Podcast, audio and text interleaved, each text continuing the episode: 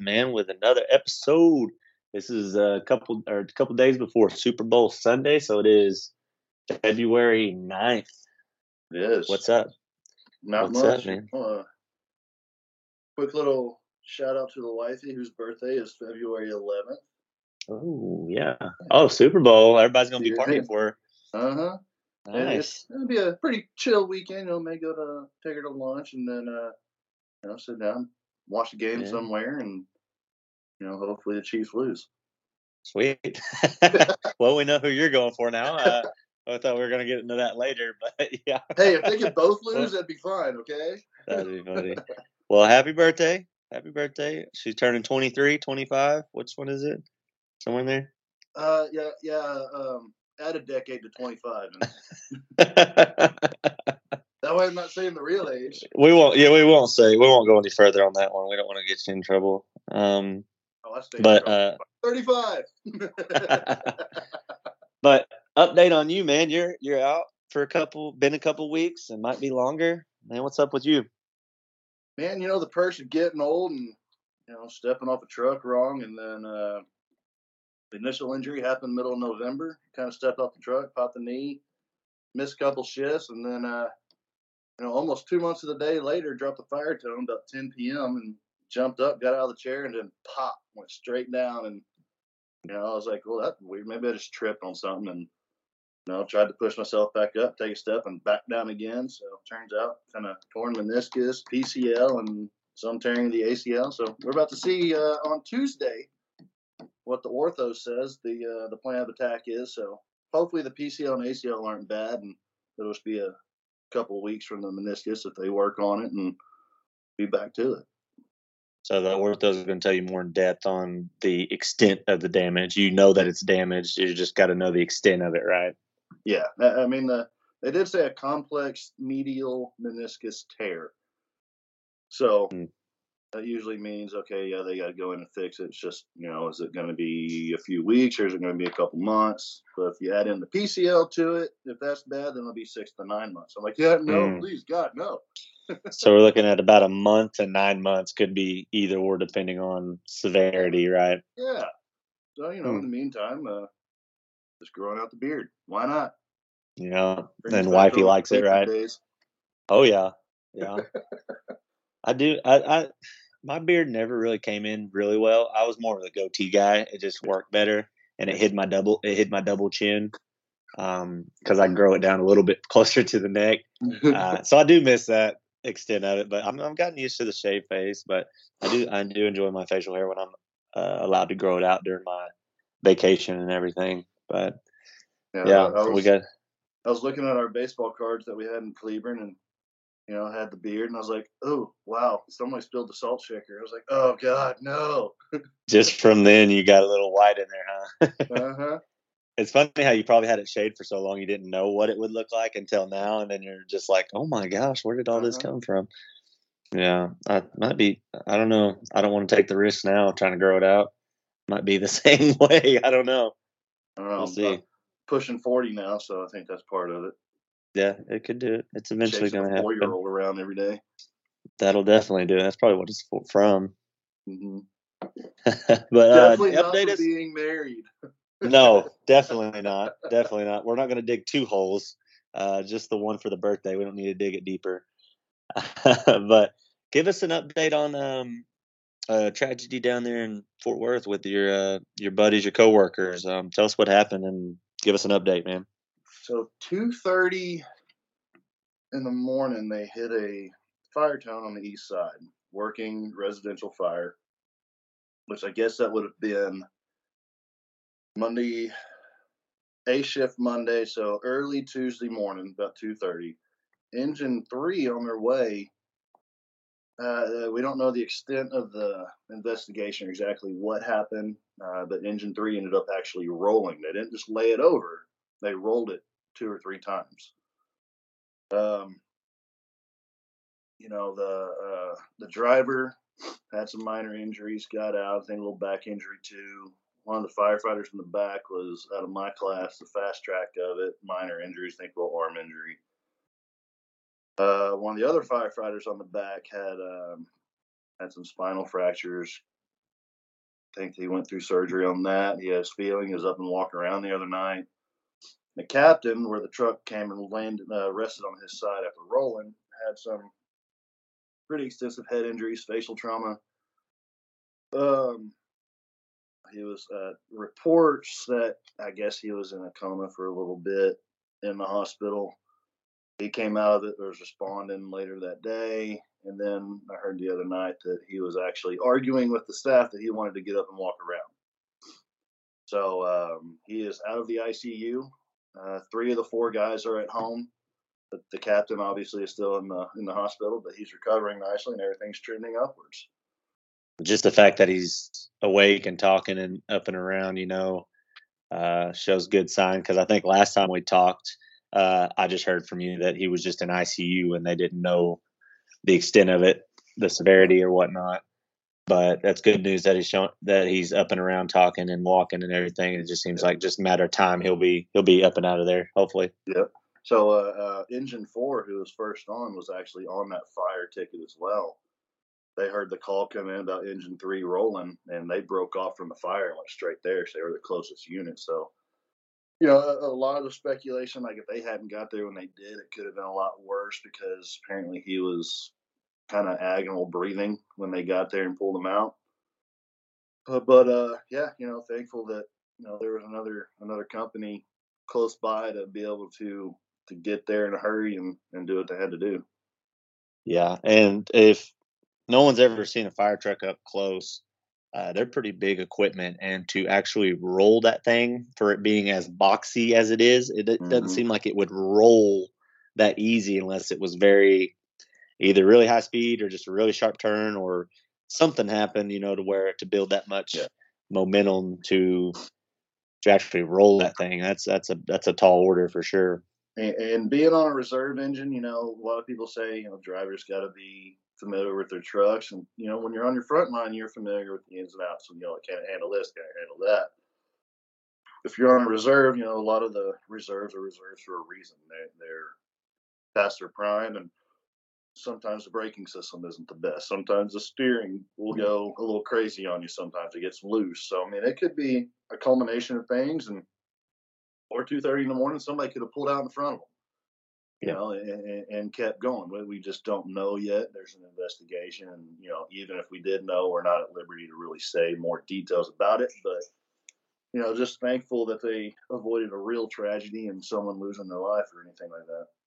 Yeah, and for uh, non-firefighter uh, listeners, uh, reserves are just backup trucks for when your normal truck goes down we pull the reserves out. Usually an older truck that uh, most trucks usually some have some kind of difference to them. I don't know how you guys do them, uh, but each one of our trucks has some kind of small little difference. You know, where it was up to the driver that whoever that truck came onto kind of made some specific things. So every truck usually is different from the reserve. Uh, so not saying that that played a part, but it could have. Uh, that the the older trucks, like you said, is different. Might be a little more difficult to handle just might have a different feel to it and you're just driving a different truck at that high rate of speed could make a big difference something that you've never drove before that might be the first time you drove it. So it definitely reserve trucks make it a little harder but they are necess- necessity for fire departments in case you have a truck go down you got something that's ready to take its place. Yep. So, so yeah i mean looking at the uh, the pictures of that wreckage is pretty uh, intense. I mean you can see what a know what a wild ride it would have been on the inside. I mean, it hurts looking at it. And, you know, it's it's. I mean, you go to the Fort Worth FD page on Facebook or Instagram, and you can see the actual wreckage. I mean, it, it's crazy. That you can tell they rolled it because I mean, hoses looking like spaghetti, and even the water tank came flying out of the truck. So. I, I couldn't imagine being the next on scene, you know, with coming to see a fire truck on the side and then seeing your buddies in there and then the, the state that they were in you know that would be pretty um, pretty hard to take you know seeing that that extent of the conditions that they were in and trying to pull them out. I know you're just going to react and do your job but it's it's a little bit tougher when it's people you know. Yeah. and i just imagine that for volunteer firefighters in these small towns where they run up on scenes you know and most of the time it's somebody they know. And yes that's that's a different that's a different feeling than just dealing with general public with like, hey, I don't know this person, but I'm gonna do my job anyways, you know, the best of my abilities. And then when it's somebody you know, it, it definitely takes a different meaning or different toll on you. Oh, for sure. And uh, yeah, that's the nature of our job. We never know. Yeah. yeah. We'll be praying for them. Hopefully, the captain gets out quickly, and hopefully, everybody gets to come back to their job in a due time with uh, no long term health problems. Absolutely. Um, since it is two days before Super Bowl Sunday, I don't know if we can say that. Is that are we held to a standard of not being able to say it the big game, or do we? Can we say Super Bowl Sunday? Whichever. I don't think we're gonna go with Super Bowl Sunday because I heard like uh, I think it might have been a a big show. It was like right after Good Morning America or something. It was like Kelly and not Ryan anymore, but her husband. And she said the big game, and she was like, "What is that? What is that? Super Bowl Sunday?" And they kind of looked at her, and she was like, "I don't know what the big game is. Is that what it is?" And they're like, "Yeah." I was like, "I don't know if they get fined for that or what because they can't use it. It's it's like labeled, isn't it? Trademark that name, Super Bowl Sunday."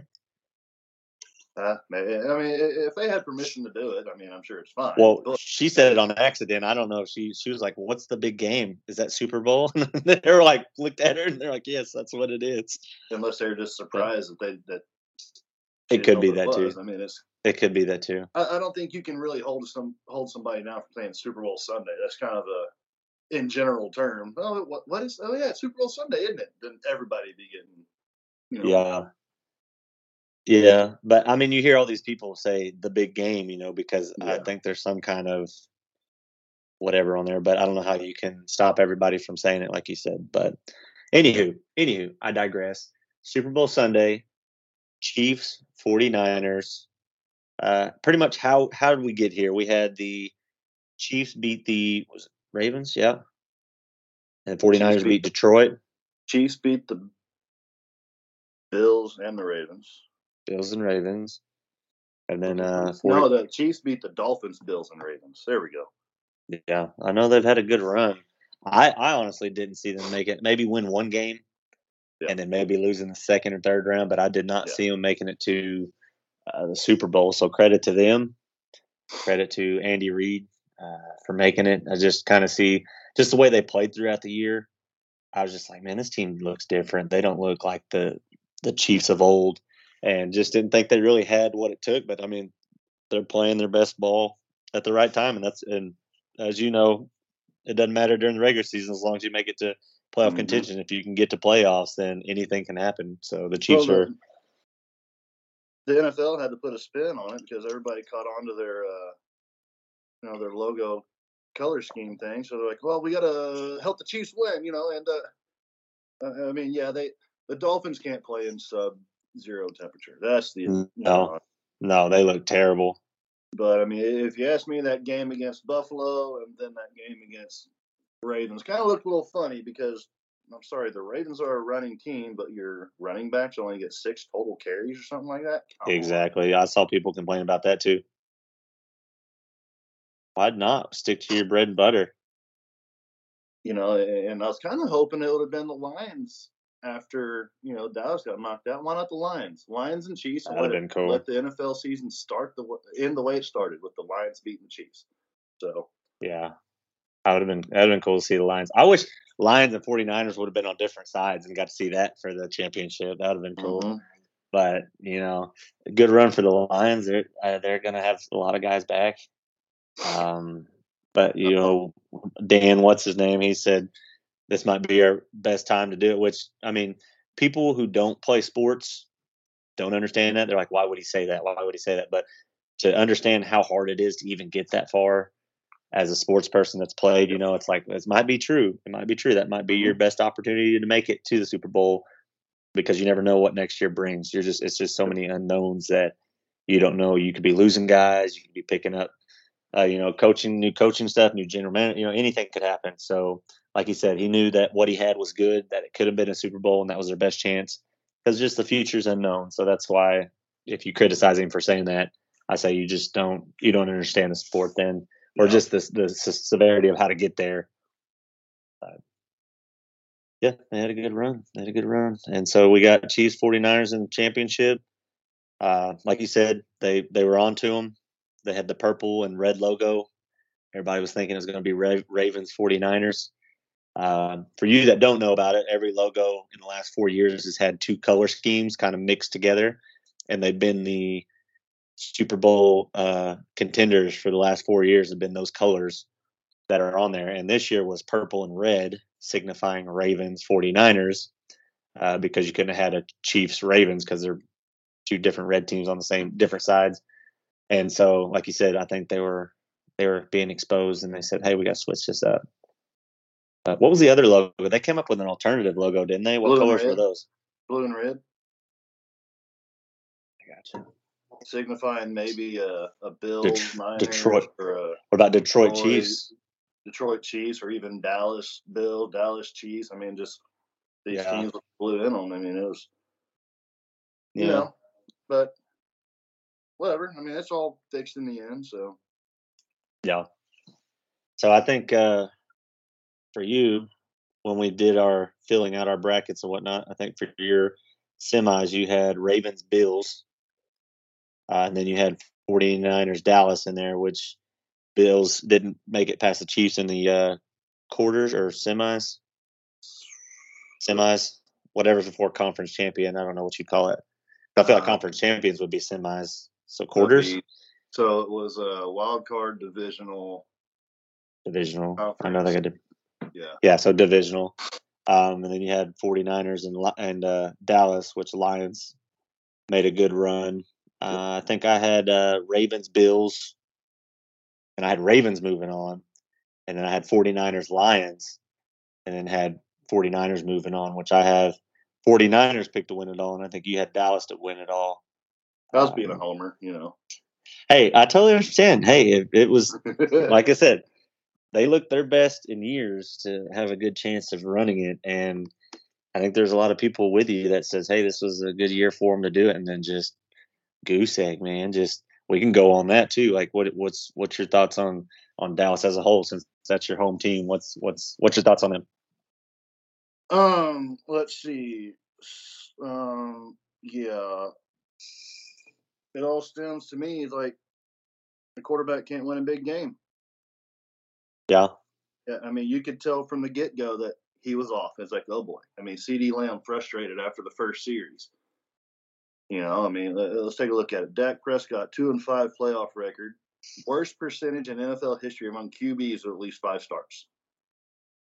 Hmm. So 73 and 41 record, but 18 and 24 when facing a team with a winning record. So, So I mean, do you, do you think it's just it's just facing better teams, or is it once playoffs he just chokes? Because I know I- playoffs bring out the you got the best teams in playoffs. yeah, is it that he gets to that elite level? I, I just don't think he can handle the pressure. I think he tries to do too much and in part just snowballs away from him. You know, Yeah. it's like I think you sent it to me. The 49ers started prepping for the Packers after the second quarter. Yeah. You know, I mean, why not? Yeah, yeah, For you can how- make your you can make your offensive run in the second half, but where was that the first half? You pretty much had your way the second half, and then it's like, oh well, we got nothing to play for, so let's go down and score 30 points. I was about to say for how the score looked. If you look at the final score, you're like, oh, that was close. It really wasn't the whole game. I mean, they Um, started making the think- Packers panic 'cause they put their starters back in. Yeah.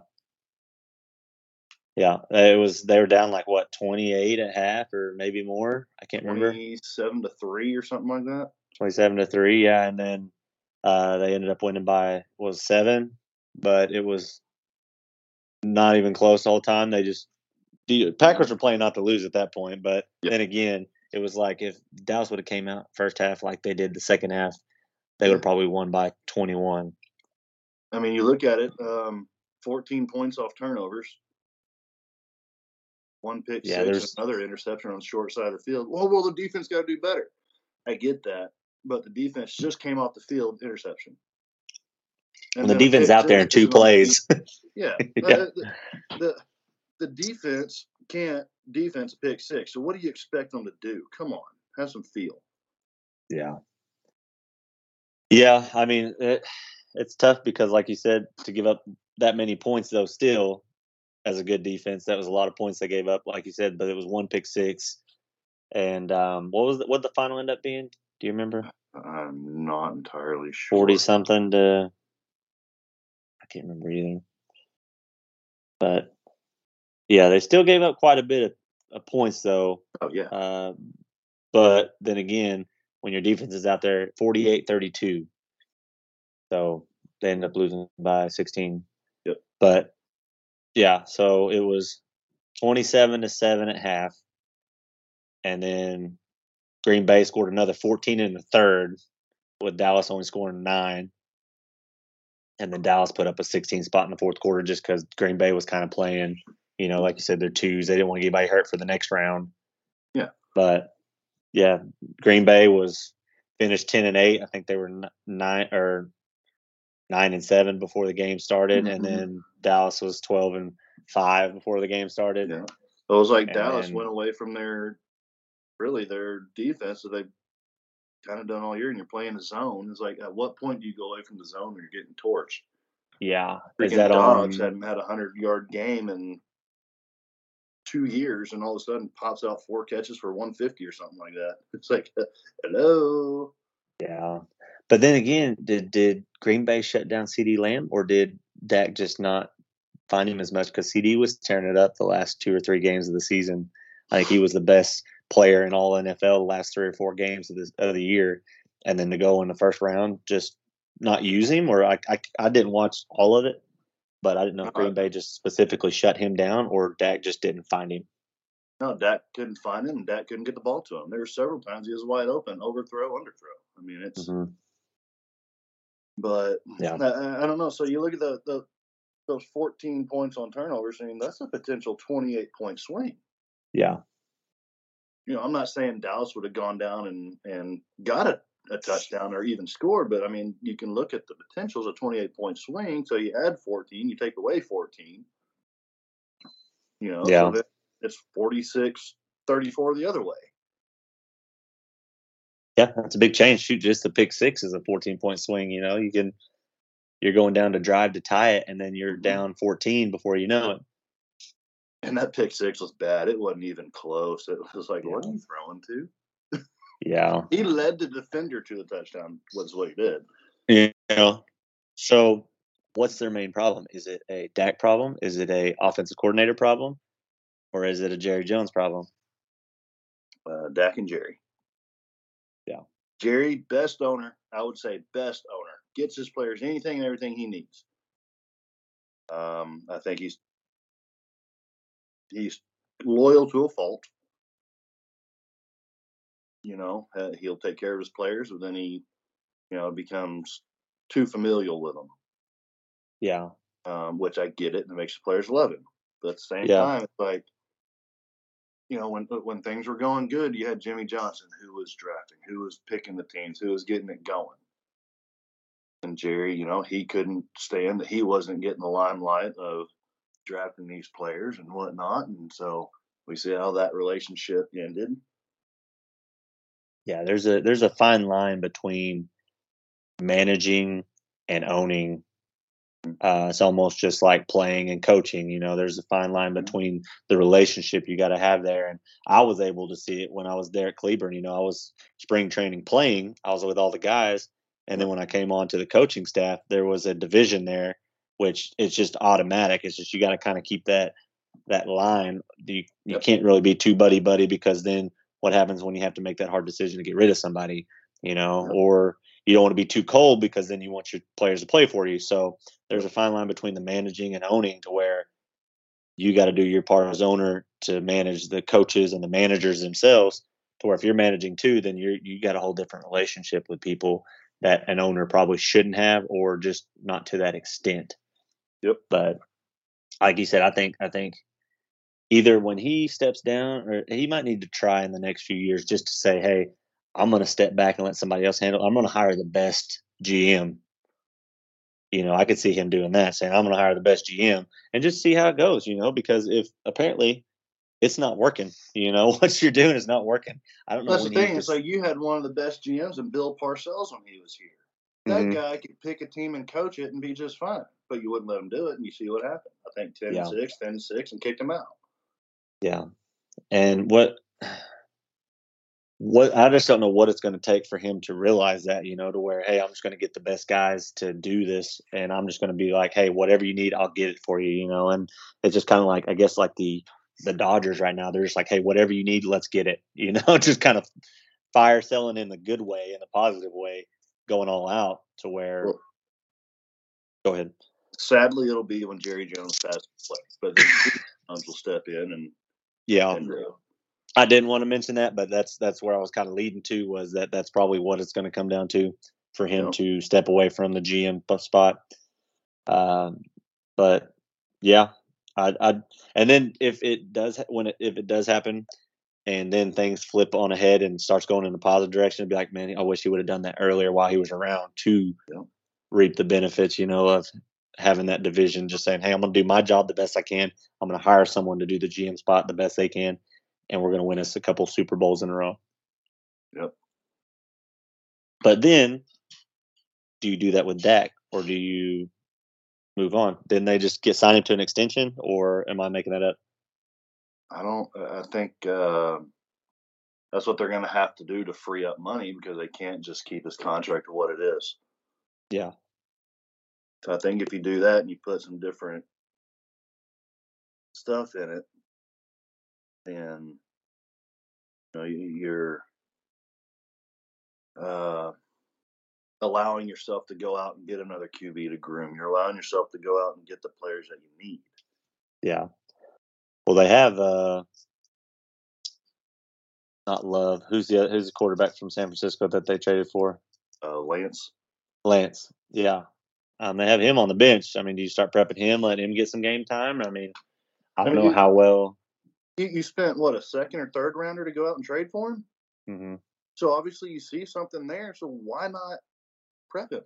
I love Cooper Rush. You know, Cooper saved last season, not this season, but the past season for us. hmm Went out, played his heart out, and you know, if he's under the understanding, hey, I'll play in Dallas as a backup. I don't care. I'll make my five to ten million a year, whatever. That's Yeah. the easiest job. I'm a Dallas Cowboy, and I'm the backup, and I'm going to play a couple games here and there, whatever. Oh yeah. You know. But Yeah. you got you got to do something. You got to start grooming because it's been the same song and dance with Dak. Yeah. But on- and once he comes out and he's flat, he's not turning it around anytime soon. Yeah. Well, speaking of love, is that love is love the answer for the Green Bay? I mean, he looked really good in that that playoff game, and all year I've been every time I watch him, I feel like I watch like his negative throws. Mhm. I'm like, this kid looks terrible. Which then I probably turn the channel and he just does immaculate. But Green Bay was the hottest offense, I think, there towards the end of the season. yeah, They finally started clicking. Yes, second year players coming in, receivers, fast, strong receivers that are going to get the ball. I think on average they were the youngest team in the NFL Yes. on average. Uh, so I mean, high potential for them coming in next year and the next three or four years. You know, to to where they. I know they've they've put side by side Rodgers and Love stats in the first what twenty games or something. They were they were eerily comparable. They did all not- three of them, Favre, Rodgers, and Love. And they're like, yeah, this kid is all- the next Favre and Rodgers. Yeah, yeah. So I mean, just from now, from a standpoint, first two three years has it been three? I think so. I think he set one behind Rodgers, and then Yeah. this is his second full year. Uh, like they said, they compared the first three years to, like you said, those other two, and pretty similar. And that's that's not an exact replica of what's to come, but it's an indication too of what could happen. So Yeah. that'd be cool. to See Green Bay back in the spotlight. Yeah. You know, building back up. Like to see them play the Jets when Rodgers is healthy. That'd be cool to watch. see how that goes down. But the championship, we'll go to that. We already know who you're rooting for. you made that clear. Um, you got Chiefs who kind of are trying to form a dynasty, and if they do win this one, I, I think they should be considered a dynasty. Just winning three of the last five, is it? Think so, yeah. and um, I think they've won the AFC six or seven years in a row, something like that. hmm So they've been there, you know, five or six, seven times out of the last eight or something, nine, whatever it is. but that's considered, you know, since the Belichick, uh, Brady, New England Patriots era, they've kind of stepped up into that role of being the team that's always there. And uh, so you never can count them out.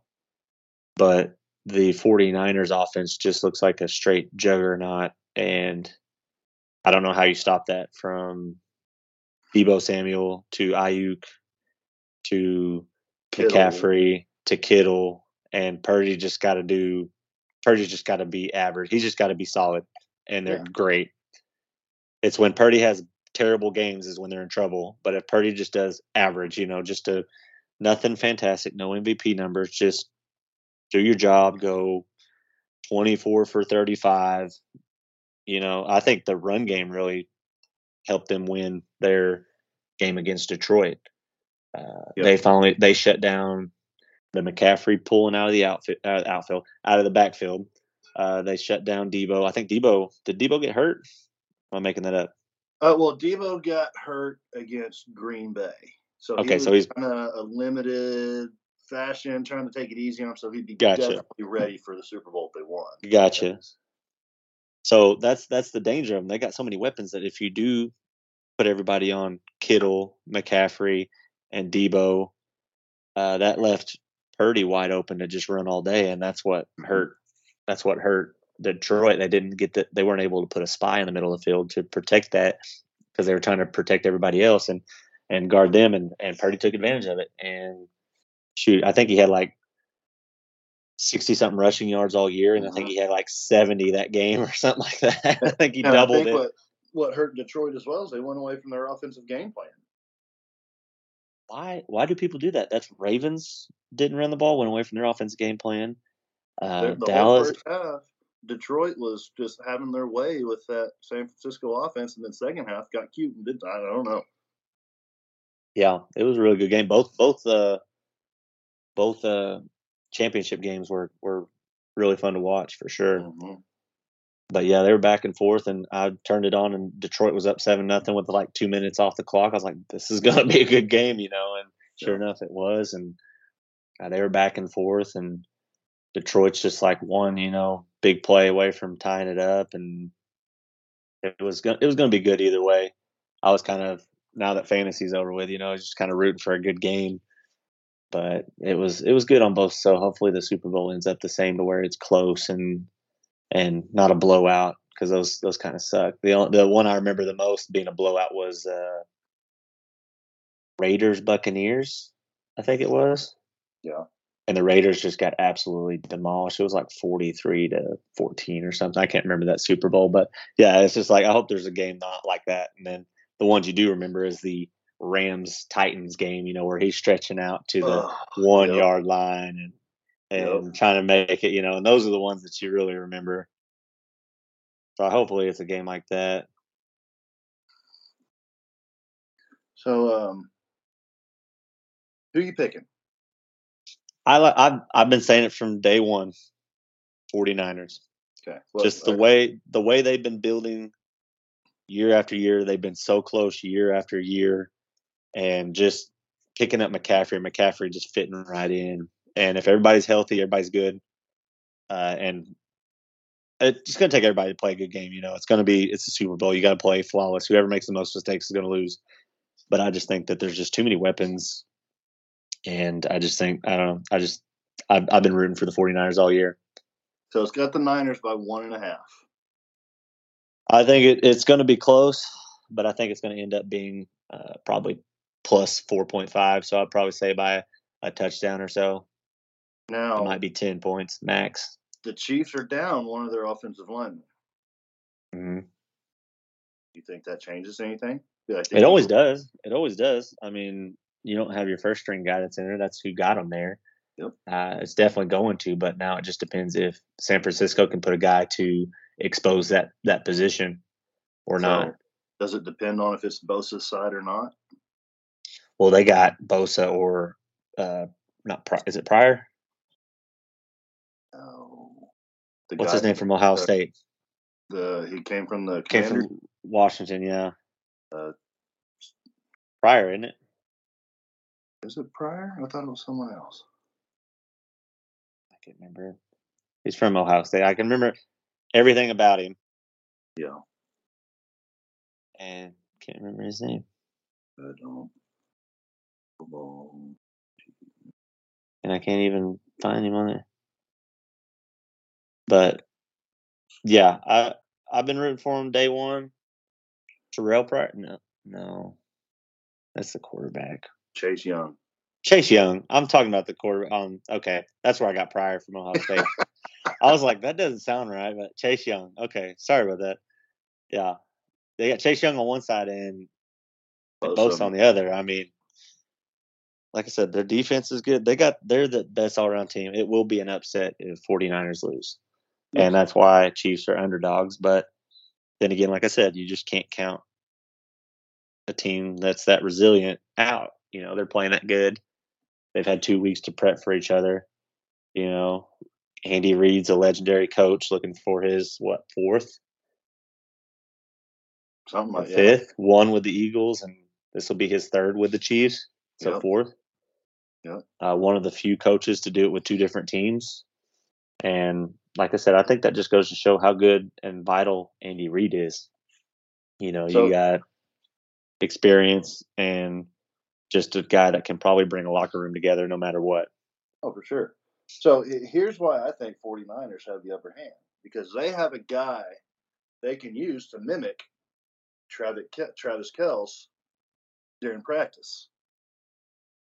George Kittle. Yeah. So you know they've been using him as their scout team tight end hmm to do the stuff Travis Kelce can do. Oh yeah. And Niners have some very good, strong, fast linebackers. I think that'll be able to blanket him.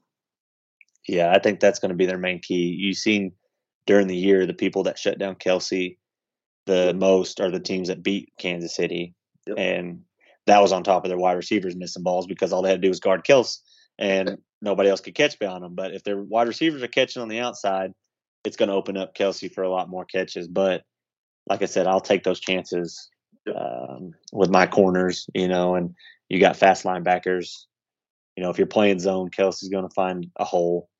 But like you said with Kittle, if they've been used to how he plays, then they can be ready for him. Yep.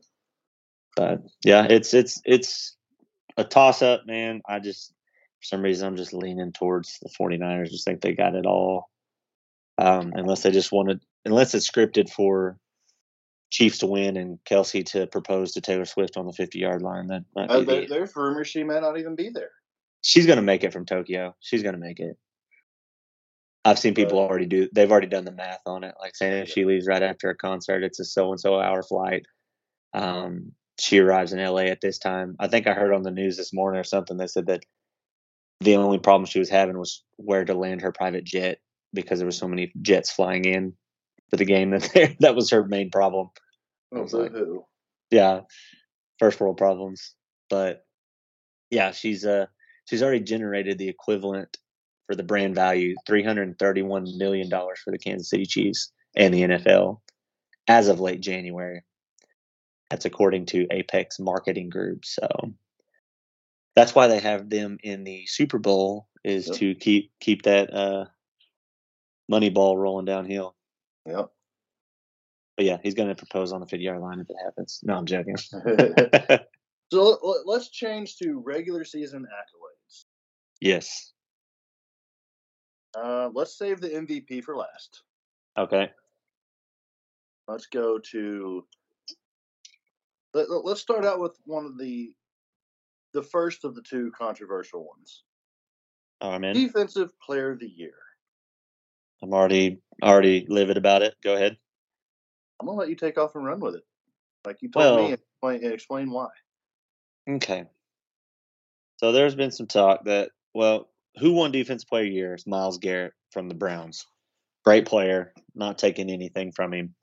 But there was another player that outdid him in almost every category except for one, which they were tied in. Um, and that's TJ Watt with Pittsburgh. So if you compare the stats, I don't I don't know what you go by when you elect a player of the year. I thought it was stats, but I guess not. Um, I guess it's now just all a social thing to where whoever brings in the most money or whoever most likable or you know it's like it's like uh all star voting now where it's the most popularity contest. But Mm-hmm. apparently it's not stats anymore because if you look at the stats, it's games played. Myles Garrett has 16, TJ Watt has 17. Interceptions, Garrett has zero, Watt has one. Pass deflection, Garrett has three, Watt has eight. Forced fumbles is the only one they're tied on, four and four. Sacks, Garrett has 14, Watt has 19. Uh, total tackles, Garrett has 42, TJ Watt has 68. Solo tackles, Garrett has 33, Watt has 48. Assisted tackles, Garrett has 9, TJ Watt has 20. And tackles for loss, Garrett has 17 and TJ Watt has 19. TJ Watt leads in eight of the nine stats, which the ninth one they were tied in. And Myles Garrett gets the defensive player of the year. Travis, So explain that to me. Like I said, I don't know what you go by, what you go by, um, what you go by on to vote. Because if you just look at the stats and don't put the names there, you're going to vote for the guy on the right every time, the better stats. And I just don't understand how that happens. It's it, So- it's travesty. It, it is not okay for the game. It's ridiculous. Uh, yeah, I don't know how you get to that point. I don't know. That's what I don't understand. I don't understand it. I don't know. But I mean, but the I just want to know who does the voting. Is it just a individual group or a group from the NFL, or is it you know who votes? That's what I want to know. Who and what are they voting on? What criteria? Who Right? looks who looks the coolest when they do it? I don't know. Who has the best jersey sales? I, Yeah, who has the best jersey sales? I don't know who does that. I don't know. I don't know. I don't know either. Let's go. Uh, you know, rookie of the year. I thought was pretty deserved. C.J. Stroud. He he, he proved a lot of people wrong. Um, I guess he was the offensive rookie of the year, and then uh, who's that? Will Same team. Jr. Same team. Yep, Will Anderson. player- rookie of the year. Yep, they swept that rookie of the year. So whoever whoever their draft board guy is, uh, he should get a raise. Uh, definitely, because I definitely didn't think C.J. Stroud would amount to a good first year at least. So he proved me wrong for sure. But see to get an offensive sophomore year goes. defensive, yeah, usually you got the sophomore slump, which they say, but uh, he's got good weapons around him. I think uh, the only person that had a chance was maybe Dell, Tank Dell, to come in and challenge him. Yeah. Uh, but it's hard to beat a quarterback for any accolades because they just are available to put up more numbers. They can run, they can throw, Yeah. they do all the above. It's harder when they can accumulate more stats, so it's tough to beat that. Uh, the Walter Payton Man of the Year, Cameron Heyward. I love this award. I love this award. Um, they hand those out. Those that's the award for the guy that does the most amongst the community, and they usually pick one person from each team to represent for that, right? Yep. And then they vote on it who who pretty much did the most, and Mhm. it's just more like a community guy award. And I love that award, and kudos to him. I know that's a big honor for them, and they treat that like something special, which it is. And I'm just glad that they hold that to a high regard. And so credit to him. Good job. I'm not even going to argue who gets that because I think they all should get an award for it. Whoever gets nominated on their team, I know they get the sticker, but I just think they should get so much more for how much they get back. Yep. You know, um, we're we're gonna hold off on the offensive player of the year because that kind of goes in with the, I guess, MVP race, Yeah, yeah, uh, in which he almost had as many touchdowns as one of the MVP candidates. So, yeah. well, That's funny.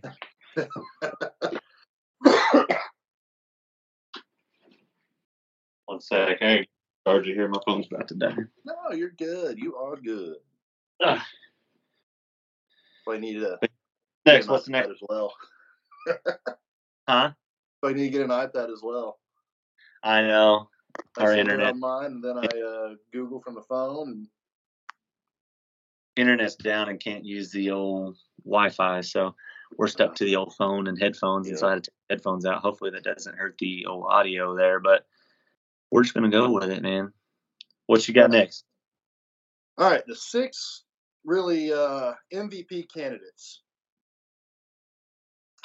Let's see. Um, One sec, one sec though. Did you did you see who got a, co- a comeback player of the year? No. Joe Flacco. Yeah, Yeah, yeah. They gave it to Joe yeah. Yeah. Yeah, I didn't know. I didn't know if you read that one or not. I got. I, I was pumped that. when I when I saw it. And then they had a coach of the year, Kevin Stefanski from the Browns, for going eleven and six. So credit to those two. All right, MVP, go ahead. I don't know how Dan Campbell doesn't win Coach of the Year. Yeah, I don't. I don't know either. From the crap show that he turned those Lions into, to uh, mm, yeah, I, I don't know. Once again, that's the homer in me, former Cowboy. But I think Apparently, someone had. Apparently, someone had the votings for. They're all Browns fans, I guess. I don't know. I, I guess so. I mean, Dan Campbell was the consistent in that offense. We're going for it. We're going for it. We're going for it. We're not backing down. Yeah, people with that game plan all year long. people questioning for that, but it was like this is just the way the dude coaches. Like he didn't deviate from how he coaches. He didn't change one bit. and it shows faith in your team, confidence in your team. I believe in y'all. I trust y'all. And if uh, what's his face doesn't drop a ball for a first down, that's a whole different ball game. Yeah, they'll be back. They'll be back. All right, here we go. Go for it. Guess the player. Okay, I'm gonna try. 4,183 pass yards, 27 total TDs, which all 27 were passed, no rush. Okay, I'm gonna go no rushing. You said No rushing. it's got to be a quarterback. Uh, who doesn't rush? Is it like a was it Goff? No, Patrick Mahomes. Holmes. Okay. Oh, it's not like no like taking off from the no rushing yards like as not a running back. You, I was thinking rushing yards like No, no rushing TDs. pocket. No rushing. okay. Okay, so Patrick Mahomes, gotcha. All right, this one got the offensive player of the year, so you know this Mhm. because it, it's it's 1,459 rush yards, 2,023 total yards for the season, 21 total touchdowns, seven receiving, 14 rushing. My boy McCaffrey there. Yeah, yeah, And- he almost had as many touchdowns as one of your MVP candidate quarterbacks. Hmm. And didn't finish in the top. I, I I don't know. Um, 3,678 pass yards, 29 total TDs, 24 passing, 5 rushing. Allen. Lamar Jackson. 4,280 pass yards, 33 total TDs, 31 pass, 2 rush.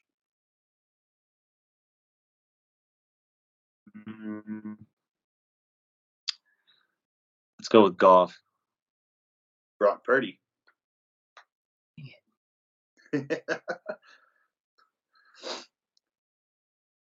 Four thousand five hundred sixteen pass yards, thirty-eight total touchdowns, in which only two were rushing. Goff is not in any of these, by the way. Okay, that's that's what I, I should start with the list. I had our list wrote down. Um, only two rushing for that one on this quarterback. Uh, well, we know it's not Hurts because Hurts has like 15 rushing because all the tush pushes. Uh, shoot, Stafford. Prescott. Okay, he only had two rushing. Yep. Hmm. I feel like he would have had like four or five. Last one. Okay. 4,306 pass yards, 44 total touchdowns, 15 of which were rushing. It's either Josh Allen or Hurts. I'm gonna go with Allen. Josh Allen. Yes, got one. Josh Allen. Yeah. So 15 me, rush. Which, which which one of those got the MVP that really probably shouldn't have?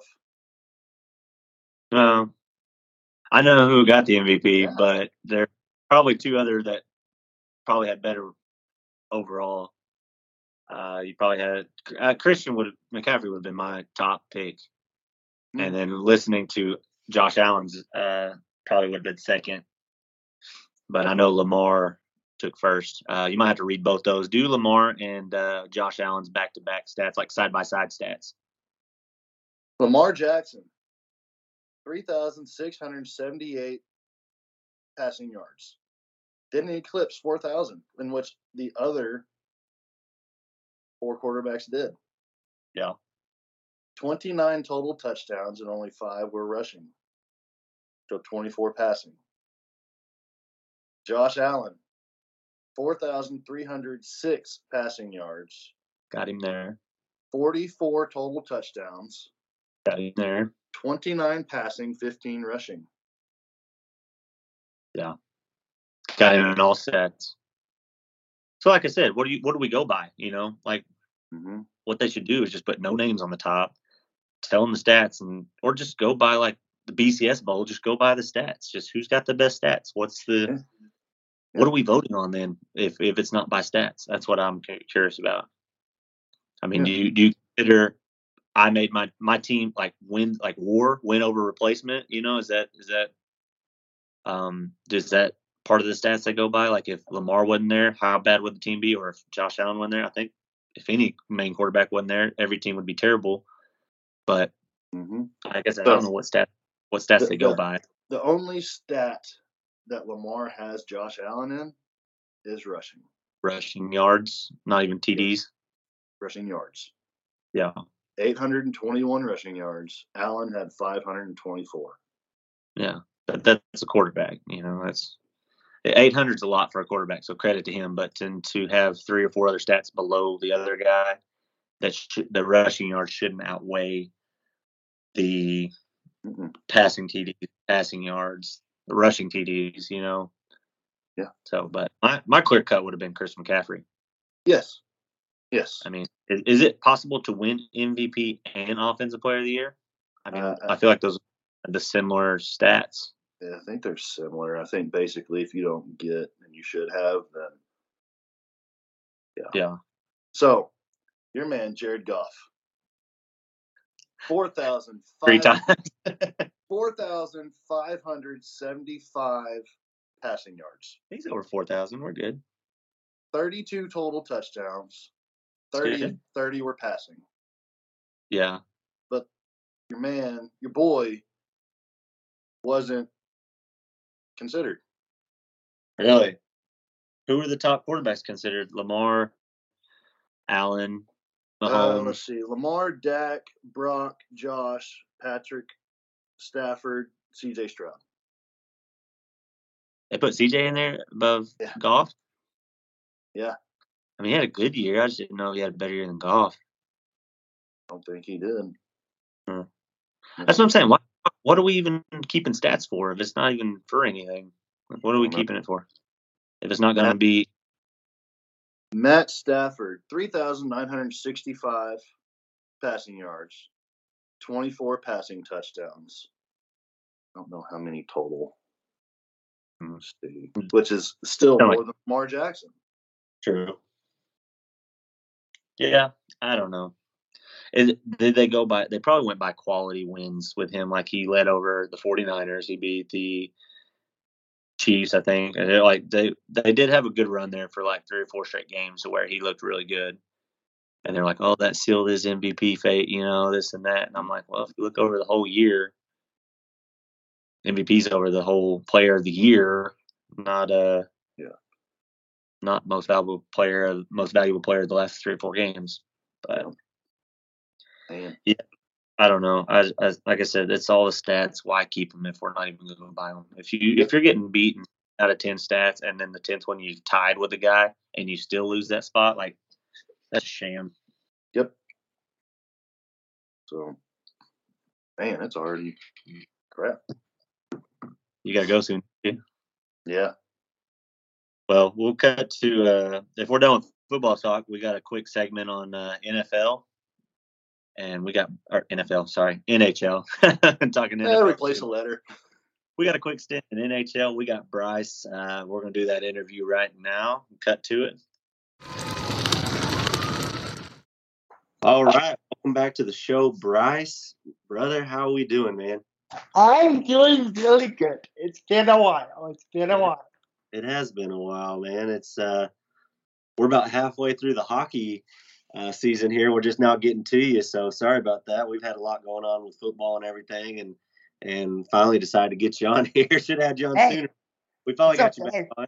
This is probably like the best time. It's All Star week, All Star, All Star bye week. So Yeah, have they started yet, or they got like one more game? no, all teams are done. Are done now.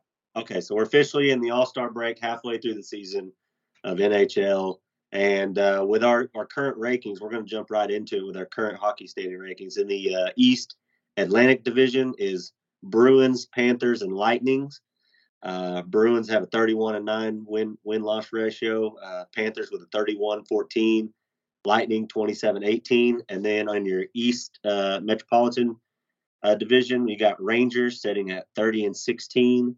Hurricanes at 28 and 15 and Flyers at 25 and 19. Um, what's your perspective on the East so far? I have to say, like it's been a lot, like a big up, up and down um journey. But the fact that Boston's up there again is just crazy. Even after losing um, Bergeron um, and Krejci, it's crazy that they're still fighting up there for the that first um, place. Yeah, and for our Right. hockey fans, if they don't remember last year, what was Bruins?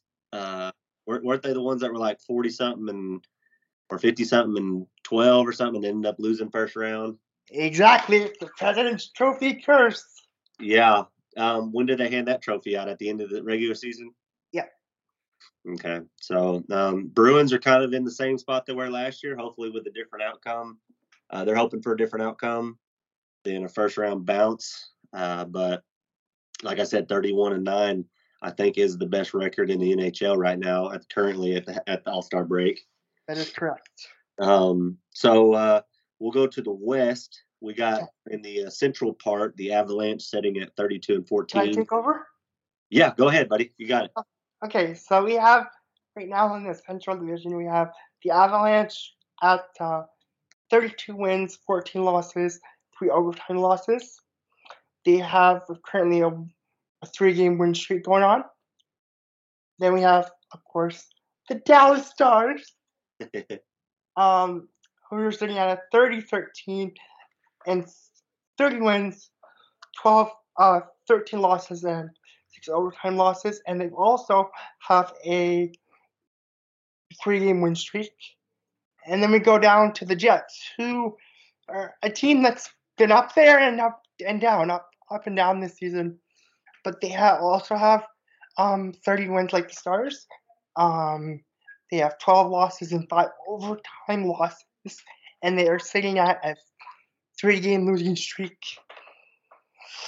And then we go down to the Pacific Division, where we have the Canucks with a 33 11 and 5 record with a one game um, losing, winning streak. Got the Golden Knights with 29 loss, 29 wins, 15 losses, and six overtime losses with a um, with a one game losing streak. And then you have the Oilers at a 29 15 1. Um, they have a, a whopping 16 game winning streak, which is really, really crazy. what is the record? 18? Uh, 29? Oh, I was way off. Okay, No, no, no, sorry. I don't know the record. Sorry, sorry. Um, so currently on a 16 game win streak. Uh, what what do you what's your thoughts on them doing that to an All Star game? Is it going to be pretty tough to come back and start off where they left off, or is it going to be easier that they're rested up and ready to go again? I don't know. Like it all depends on how the teams um take their break. Mhm. Like there are going to be some of the teams that will be still training, or some that get the whole nine days off. Gotcha. So it is nine days total. Well, for the, I know that for the for the Central Division, yes. Gotcha. Like games don't start, I believe, until the sixth of um February. So about nine days, I guess. The longest undefeated streak in NHL history belongs to the 1979-80 Philadelphia Flyers, who went unbeaten for 35 consecutive games. Correct. That is right. Long ways, long ways from that, but um, still making a good push. I mean, you don't really hear of too many teams in the NHL going, you know, more than 10 usually, right? Or anything near that. Yeah, it's just been crazy. Like the fact that how as to how bad they were doing at the beginning of the season, McDavid and Draisaitl were not producing at all, and they were like, I believe at one point they were like, they had ten loss, like something like like eight losses in a row, and then Mhm. they they had between a goalie um switch up to head coach switch up. Um, it looks like it's helped them in in the long run, Yeah. and it sets them at a pretty good spot right now. Um, to push to the playoffs for us. We- uh, with a 16 game win streak. They were before the win streak started. They were sitting at uh, 13 and 15, and then real 16 straight off to get to 29 and 15. Correct. Uh, so, I mean, they went from probably below 500 out of playoff contention to right there at third place in the Pacific. So, good on them. Good on the front office for you know bringing in new guys and hiring the right guys to get them motivated enough to go on that win streak. Yeah, So currently, as it sits, though, uh, with the bracket today, if there was the the uh, Stanley Cup bracket out today, it would be in the East would be Bruins versus Red Wings, Panthers versus Lightning, Hurricanes versus Flyers, Rangers versus Maple Leafs, and in the West would be Canucks versus Predators, Stars versus Jets, Golden Knights versus Oilers, and Avalanche versus Kings. But as we all know, in any sport, that that's going to change. Um, just with the competitiveness of the professional sport. That's definitely going to change, but that's what they're setting at right now. Yeah. So, my question for you is: with each division, uh, we'll start with the East. Uh, who's your pick to win uh, each division in the East between the Atlantic and uh, Metropolitan divisions? I don't like. So with the the um Bruins being at 31 wins and nine losses, it's definitely attainable for um, Florida and Tampa to pass them. Like it's definitely possible. But in hindsight, I think it's going to be Boston um, leading the Atlantic by the end of the regular season. Yeah, you got nine losses, man. That's uh, that's pretty stellar for the division for But sure. also, but also nine overtime losses, which is ends up being technically 18 losses, but we're not getting that statistical, I guess. Gotcha. Well, I mean, you get all that all that way you can. I don't. I don't. I still don't fully understand all the the points and spreads and plus and minuses yet. But if you want to throw those statistics in, man, you go right ahead. Okay, and then um, the Metropolitan Yeah. Rangers, the Rangers, um, definitely been um off and on. Um, of course, you have the Hurricanes that are coming up with a three-game win streak before the break. Um, and then the Flyers have lost five in a row. So I feel like it'd be a battle between Hurricanes and Rangers for top um spot. And if I had to go with with one team, I would honestly have to say the, Hur- the Hurricanes. Okay. All right. Sweet deal. Um, so you got Bruins and Hurricanes coming out of the East as the top spots. Um, then we can move to the West. What you got on Central and Pacific? Central, like I feel like if the Stars don't do what they've done the last two games and blow a two a two goal game and send it into overtime. I feel like if they can bring it together to where they can win um more more games in um in they keep because right now they're like the they're the highest overtime loss team in the whole entire wait no second there's the second highest um, team in um, in the league in the league with um, overtime losses. Mm-hmm. So if the Stars can pick that up, I think the um, Stars can jump up there and um, have a tight battle um, with the Avalanche for that for that top spot. So basically, if the Stars don't go to overtime, they have a good chance, right?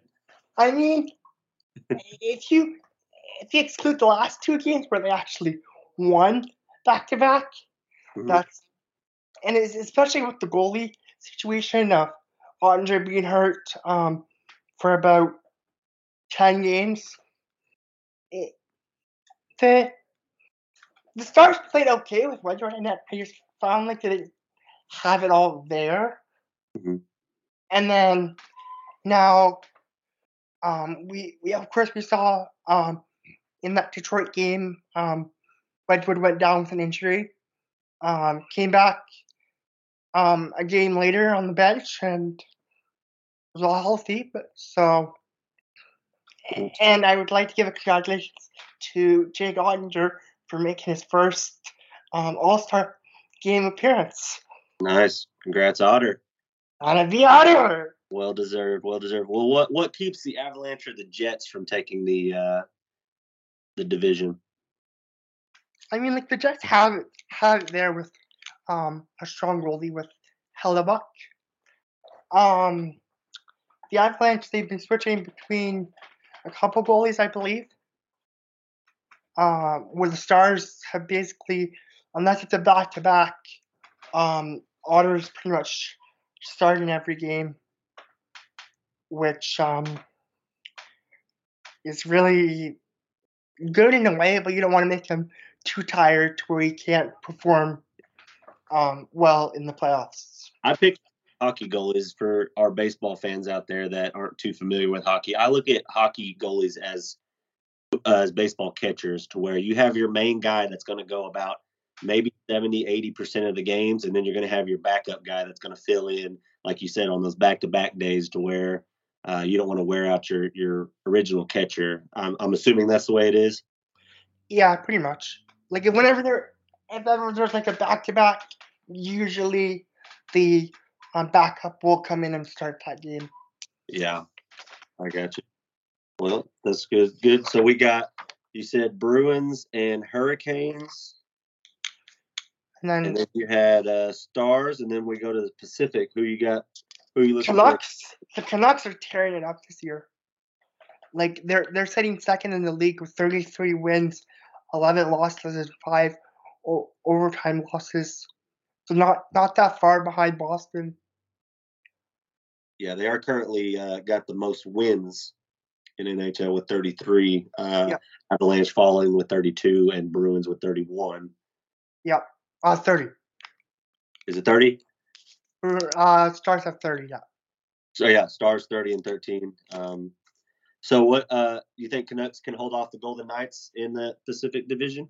I think so, because Canucks have been, um, again, uh, injuries a lot this season. So, that's definitely hindering them. Mm-hmm. Um, the Oilers can make a I think they could make also make a jump and pass um, Vegas if they keep going the way they're going. Yeah. Like their last ten games being 10 0 and 0 was pretty pretty damn good. Yeah. So you think oil so that that probably seems like your toughest division there, Canucks, Golden Knights, and Oilers. You think? Yeah. I I agree. I got you. So I think I have uh no, I don't think that's total. Not this year. Sorry, I was going to do the head to head between Vegas and Vancouver, which overall their head to head is Vegas has 18 wins and Canucks have eight. So 18 and or 18 and 8 is their record with Vegas, uh, Vegas holding that all-time record over Right. the um so you said Canucks are tearing it up? I think so. We got Bruins, Hurricanes, Stars, and Canucks winning the division. You heard it here first on High Heat Podcast with Bryce. so that'll take me on to my next question. Uh, what teams do you see making the playoffs? Which we had originally, right now, statistically wise, like I said, we'll just start with the East. We had Bruins, Red Wings, Panthers, Lightning, Hurricanes, Flyers, Rangers, and Maple Leafs. Uh, does that list stay true, or is there any other teams that kind of sneak in there? I think they would stay the same. Stay the same. Might mix up in seating.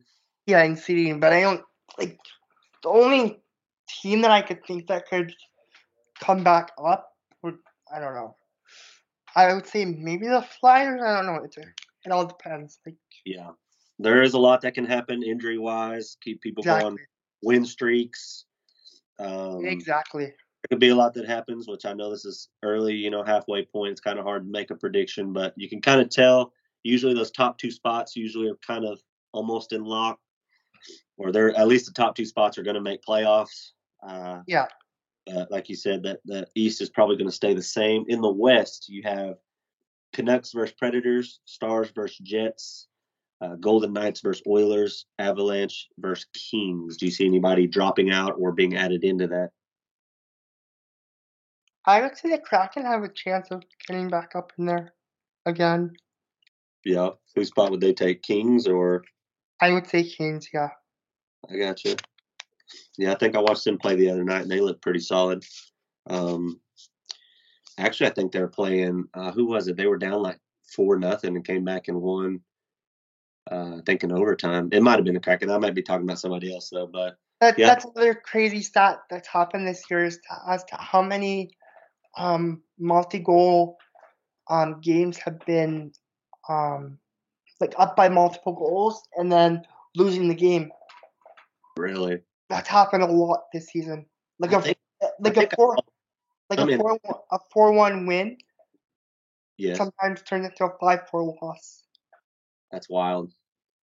That's wild. I think I saw some NHL analysts saying that this was the highest, as of up to this date, the highest scoring uh, season so far up to the halfway point. I don't know the numbers on that, but they said that how many goals have been scored I have can been definitely definitely agree with that. it's been pretty wild. You know, a lot of five four games, like you said, or four three, or you know six five, you know something like that. Where usually you saw what two one, one nothing, three two. Or like or like early on in the season when the Sharks were lo- were losing like ten to eleven nothing. Mhm. That was just I don't think I've ever seen an NHL game go that high in points.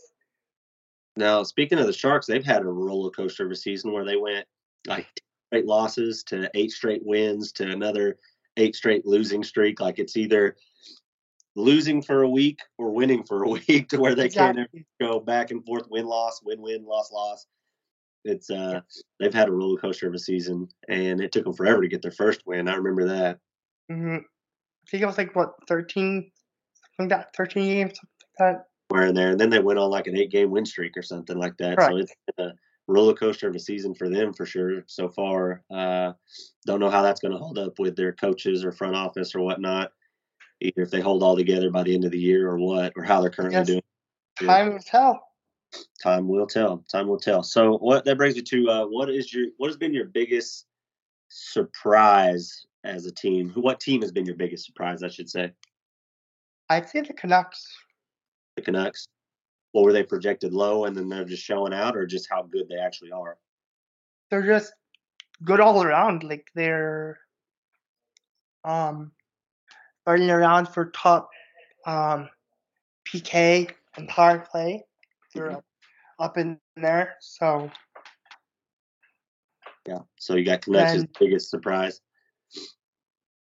yeah, And that would take me to what has been your biggest disappointment? What team is uh, you thought was going to be good this year and ended up not being too good? Blackhawks. Who? Blackhawks. Okay, I got you. What uh, what what what is you what are you disappointed about with them? Not, I'm not disappointed in any way. I just feel like the fact that they lost um, Bedard was just it's a big punch for them. Yeah, he went out with a broken jaw for what four to six weeks or something like that. His weeks, and he sadly he is not making. He's gonna be at the All Star, but he's not able to compete, and he would have been he would have been the youngest player to ever, um, like at that age to make an All Star appearance. Yeah. Um, what about that hit that was that he took? Uh, clean, dirty. How did I that? like to be honest, like as a hockey fan, I would say it was clean. Um, it's just like moving on to your next question about Bedard. Mhm. Um, I definitely say like, will he be scared now into making pressure plays be, because of this injury? Yeah, I know. I know. There's a lot of players that do get injured. They do get a little timid. Um, and then there's other players that go right back to the way they used to play. So, Exactly. But that does bring us back into our next topic about Connor Bedard. Um, you know, come come in number one pick, uh, highly recruited, uh, known as a phenom, supposed to be, you know, put up against the next Wayne Gretzky, you know, type type of player. Uh, his first half. What's your thoughts on his total first half, other than his recent injury and not being able to able to play? Let me just one second. Let me just pull up his I, I got stats. stats right here if you want to hear them. It's okay. All right.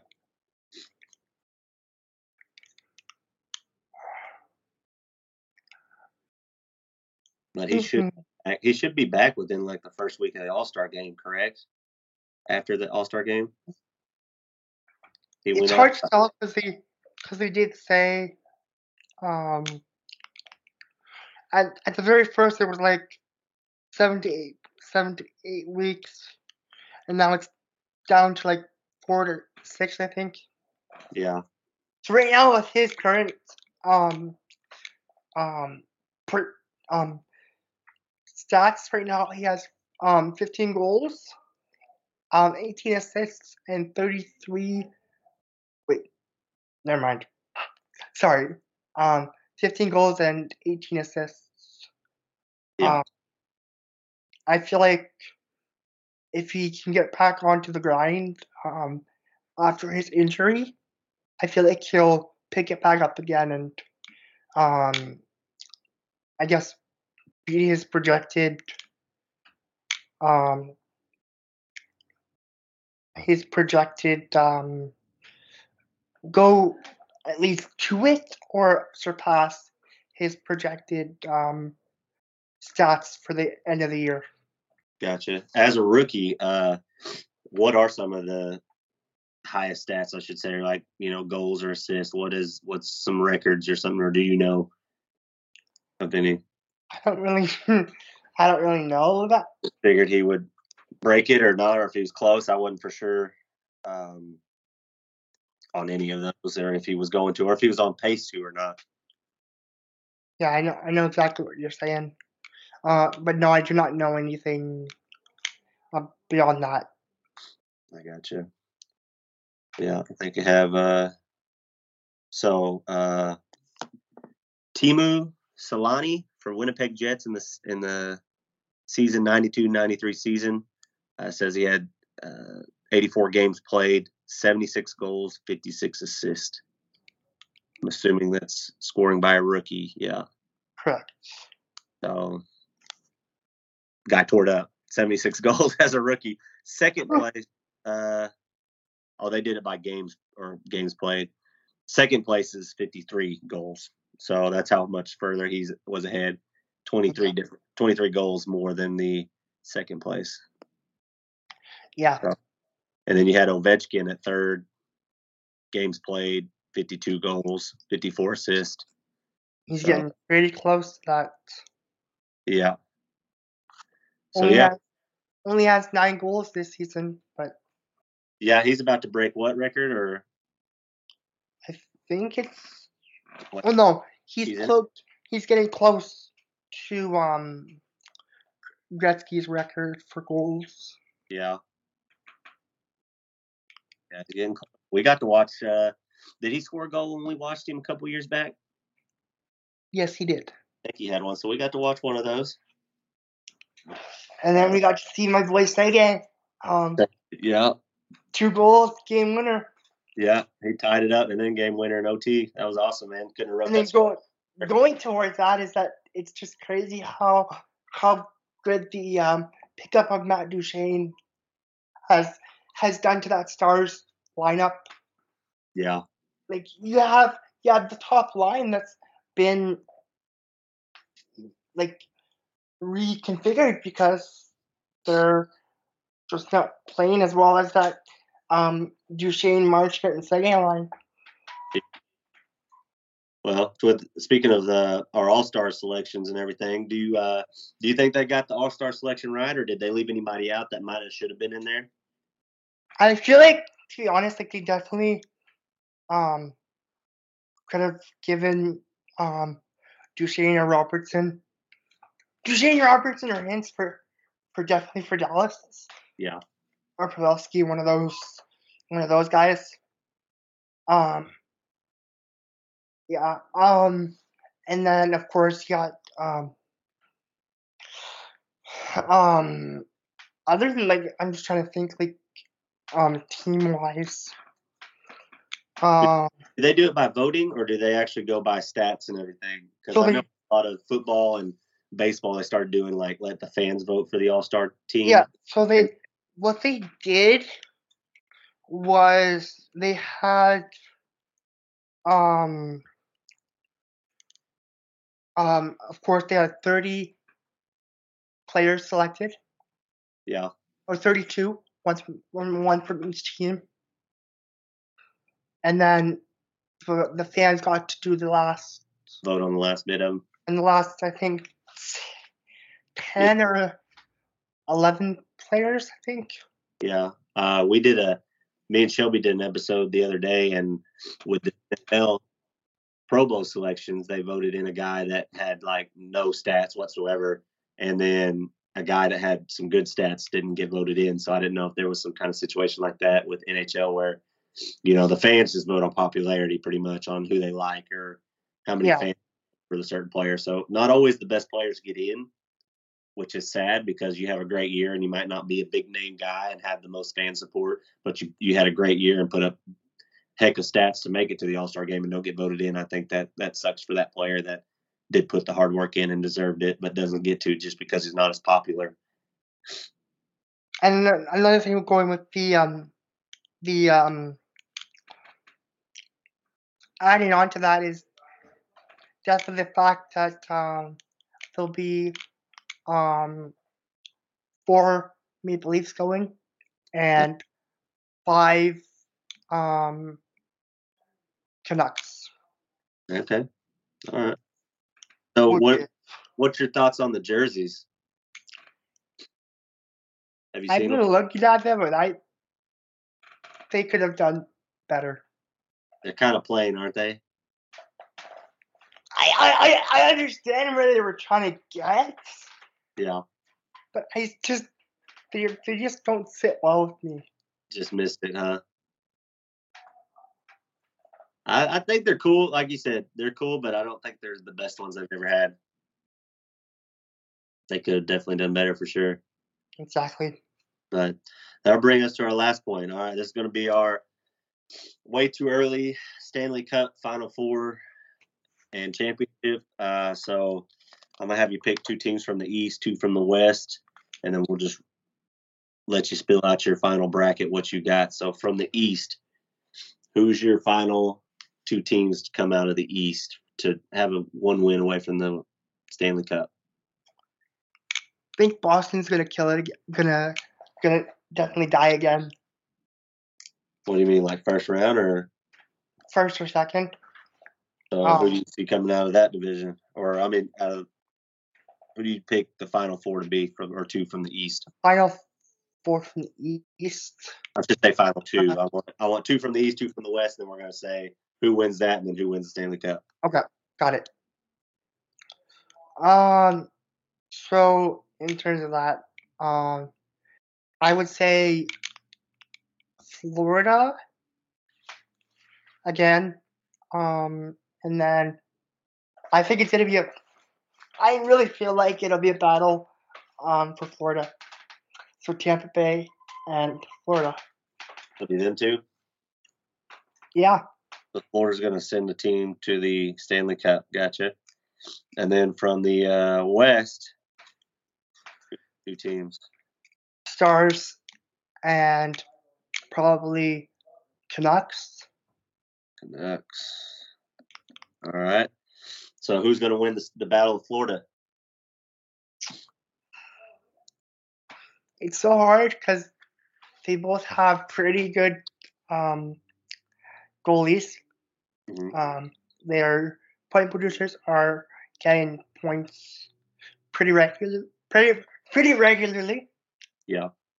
But I would have to go with um, Florida going back again. Which one? Panthers? The Panthers, yeah. Okay. I know they're Florida Panthers, but like the Tampa Bay is in Florida, so I didn't know which one you're talking about. Yeah, I could definitely see um, the Panthers going back again. Yeah. And I would have to say probably um four two. So six games. Six games between those two? Yeah. Okay. So to the West, Stars and Canucks. What you got there? I feel like as long as the producers for the Stars um keep doing what they've been doing, and a lot of analysts that I've heard this season are saying that the Stars have a really good chance at being a Stanley Cup contender. And I'm not just being biased to being a Stars fan, but just because of that, I feel like um, the Stars will be going um, to the Cup uh, again since the uh, the bubble year. Yeah. I feel like the Stars have been right there for so long that they just need one more like hump or hill just to get over to start really reeling in Stanley Cup appearance after Stanley Cup appearance. And I'm just waiting for them to break through or bust that bubble and start making that that kind of happen year I, year. I definitely feel like with the producers um this season of having like multiple um players in the um the teen like the 16 to 20 goal range this season Yeah. like you got you got you got Seguin, Duchene, um Marchment, um and you have um of course um R- Roope Hintz who's leading the team. Yeah. But in that case I feel like it would be a um best of seven with the stars um Gonna go the distance. the the stars um making DeBoer's um record of g- game seven wins um put it up. I got you. I got you. So you got Panthers and Stars in the Stanley Cup. Who you got taking it all? The the stars. I just feel like they have this is the year they have they have their team. And I feel like as long as goalie as long as Oettinger stays healthy, all the players that have been producing stay healthy, I feel like there could be nothing stopping them because they have a lot of their defensemen who are also in like the um like I, I know you have Thomas Harley who um came on um last season with the Stars up and down. And this season he finally got the chance to stay up and he's actually um has 12 goals this season. And he's had three overtime winning goals with with the last two games um the Stars have played being um winning in overtime against the Ducks and the um Capitals. He he scored um, both of them. The uh, overtime record doesn't scare you any though. like I don't know, like it, it's not as concerning as other teams. Yeah. There, like there are teams in the league that are a little bit higher than the Stars in overtime losses, which is a good thing because, as we know, last year that was definitely their their struggle was overtimes. Yeah. But this year, I think they have um, the right team to push um, all the way and um, win that cup before, because Benn's contract ends at the end of this season. So Get that guy Stanley Cup. he's the longest captain to be there. So Yeah. So how many how many games between Panthers and Stars? I think it would go to five. So four one. Or one. Four That's one. what- four, it's either four one or four two. I don't think. I don't think the Stars can bring them to seven. I feel like they have the right team this year, Yeah. And I'm not. I'm not just saying this due to bias. I'm just. I'm just saying what I, what I see. Um, I guess another thing is that um my streak of watching every game is still active. What do you up to? um well last season being 96 and then they are they played 49 games this season so hundred and got do the quick math here 142. You said 96 and 46. yeah or no 96 and 49 Oh. Just add three, so 145. Yeah, and I'm I'm happy watching them um through their highs through their highs and lows Yeah. but I really still feel like those producers, um, especially at one point the Stars having the best um, penalty kill, Yeah. but then it went they're down. And there's there's one last little um, tidbit about the Stars is that they've um, scored 90, 96 game uh, goals at home. Mhm. 64 of them in the third period. That's good. Good. Well, like Panthers, they were there last year. Uh, they lost four games to one to the Golden Knights. Um, I like your pick there, to where usually a team that you see lose in the in the championship game usually has motivation to go back. Um, so Yep. it'll be tough beating them after them having that taste in their mouth of losing in the Stanley Cup championship uh, to go again. So I'm I'm all for you, man. I got I hope the Stars win it too. I'd like to get down there and see a game before they get into the playoffs.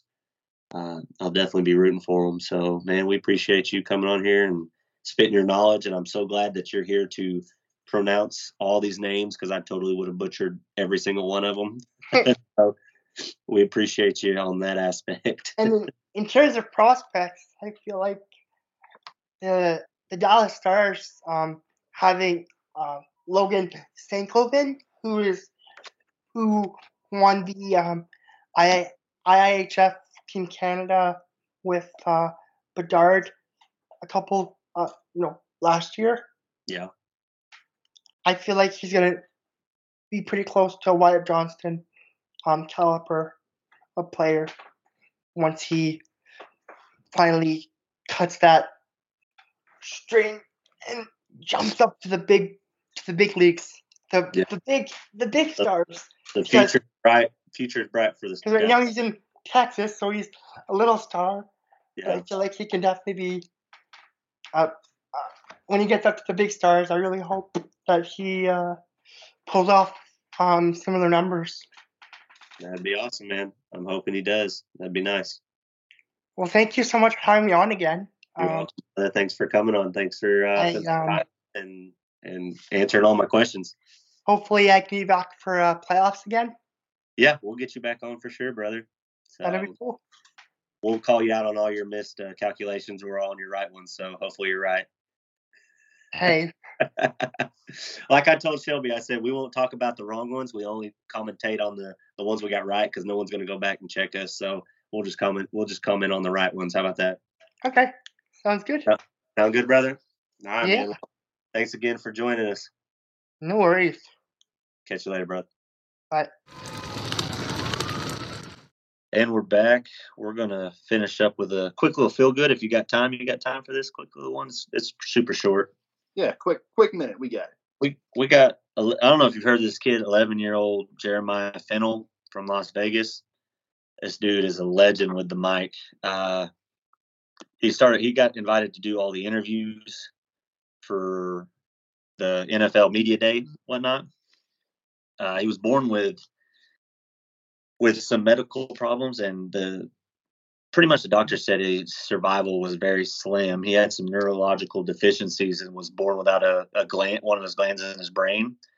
Uh, but it hadn't stopped him yet. He started making a social social media account or a YouTube channel at the age of seven, and now he's 11. He's gotten to opportunity to go to the Super Bowl and do media day. And if you watch any of his interviews, man, this kid talks better than most hosts of TV shows or radio shows. And um, I just wanted to read a quick little interview he did. He said, I, I started to do this at the age of seven years old because I wasn't able to play sports due to some medical issues, but I still like the sports environment. So I decided to hone my craft in journalism at the age of seven, and I started my YouTube channel. And yes, I do think I can keep this as a career because I do still love the sport and I do know a lot about it. So I think that interviewing people can be a long career for me. And this kid read it verbatim like that with no cut ups, no nothing. Solid interview. He's going to be around for a, a while as an NFL or any kind of sports analyst. But if you haven't seen him, go look up one of his uh, interviews at the Super Bowl. Jer- Jeremiah Fennell, 11 year old stud. He's going to be around for a while. Heck yeah, that's that's awesome. Yeah. You know, be, being involved in stuff that he enjoys, even though he's isn't, isn't able to play it and hadn't been able to play it. Mm-hmm. I mean, That's making best of your situation, and he's doing the best of it for sure. oh, for sure. Yeah, yeah, Good for that young man. Hopefully, he keeps at it and has a a good, fun time doing it. Like I said, if you haven't listened to any of him, I encourage you to go Google him, look him up, and uh, listen to some of his interviews. Kid, kid crushed it for sure, and did a great job. So, but you got to go. You got lunch or something, right? You got to go meet up. Yeah, I gotta go with the uh, the wifey for lunch, and uh, You better get there. I think mine just made lunch here, so I'm about to go crush some food too myself. jealous. Oh, happy Super Bowl Sunday. You got any quick uh, things you do for Super Bowl? Any things you do like every year, something for Super Bowl? There's some kind of super, not superstition, but like a tradition, I guess. Uh, make some finger foods, you know, some queso, some little smoked, the little smoked uh, little weenies, whatever you call them, and throw some, you know, Dr Pepper barbecue in with it. Make my own little Nice. sauce with some brown sugar, and Love it. you know, Love it. maybe maybe this year I may throw some bacon in with it and just let it cook in that too. You can never ruin something with bacon. No, I. It only. I think my my my small little one is a tradition. I, I get IBC cream sodas and root beers. I don't know why. The only time I drink it is during Super Bowl, and I'll get them for Super Bowl. And I don't know why that became a tradition, but it did. I've been doing that since college. I guess because we weren't allowed. I wasn't at the age to drink during college, so I mm-hmm. got the IBC root beers and put those up, and it's been a tradition since. So I would say IBC and A&W are the top right there. Yes, I'd agree. I'd agree. So we'll let you go so you don't miss that lunch date, and I'm gonna go get some lunch myself, man. Happy Super Bowls weekend, and uh, hope it's a good game. Absolutely. And our next episode, you know, everybody look for kind of a quick turnaround, give you a little update, our thoughts and feelings on it, and we're gonna shift gears because pitchers and catchers report. Was it Valentine's Day? It's coming up quick. Be ready, everybody, because now we're gonna start our bread and butter. Yep, our baseball season is upon us. Ah, finally! Yep, we're back. We are back. We are back. But We're gonna get meantime, Doug you back. we've got- We've got some NHL to cover, which is you know a whole heck of a lot better than the NBA. But you know, I guess we'll touch on that. But also some college hoops coming up because March Madness is around the corner. Yep, and we got some NBA talk and some PGA talk. Uh, we'll, like I said, we're gonna have a quick episode turnaround, and we'll get all that out to you soon. So, have a good one, man. You too. Don't be late. Tell the wife happy birthday for me. Absolutely, will do. And hopefully, man. uh, hopefully we can get, both sides, we can get together. Sounds good. Definitely. All right, man. All right. We'll see you. Later.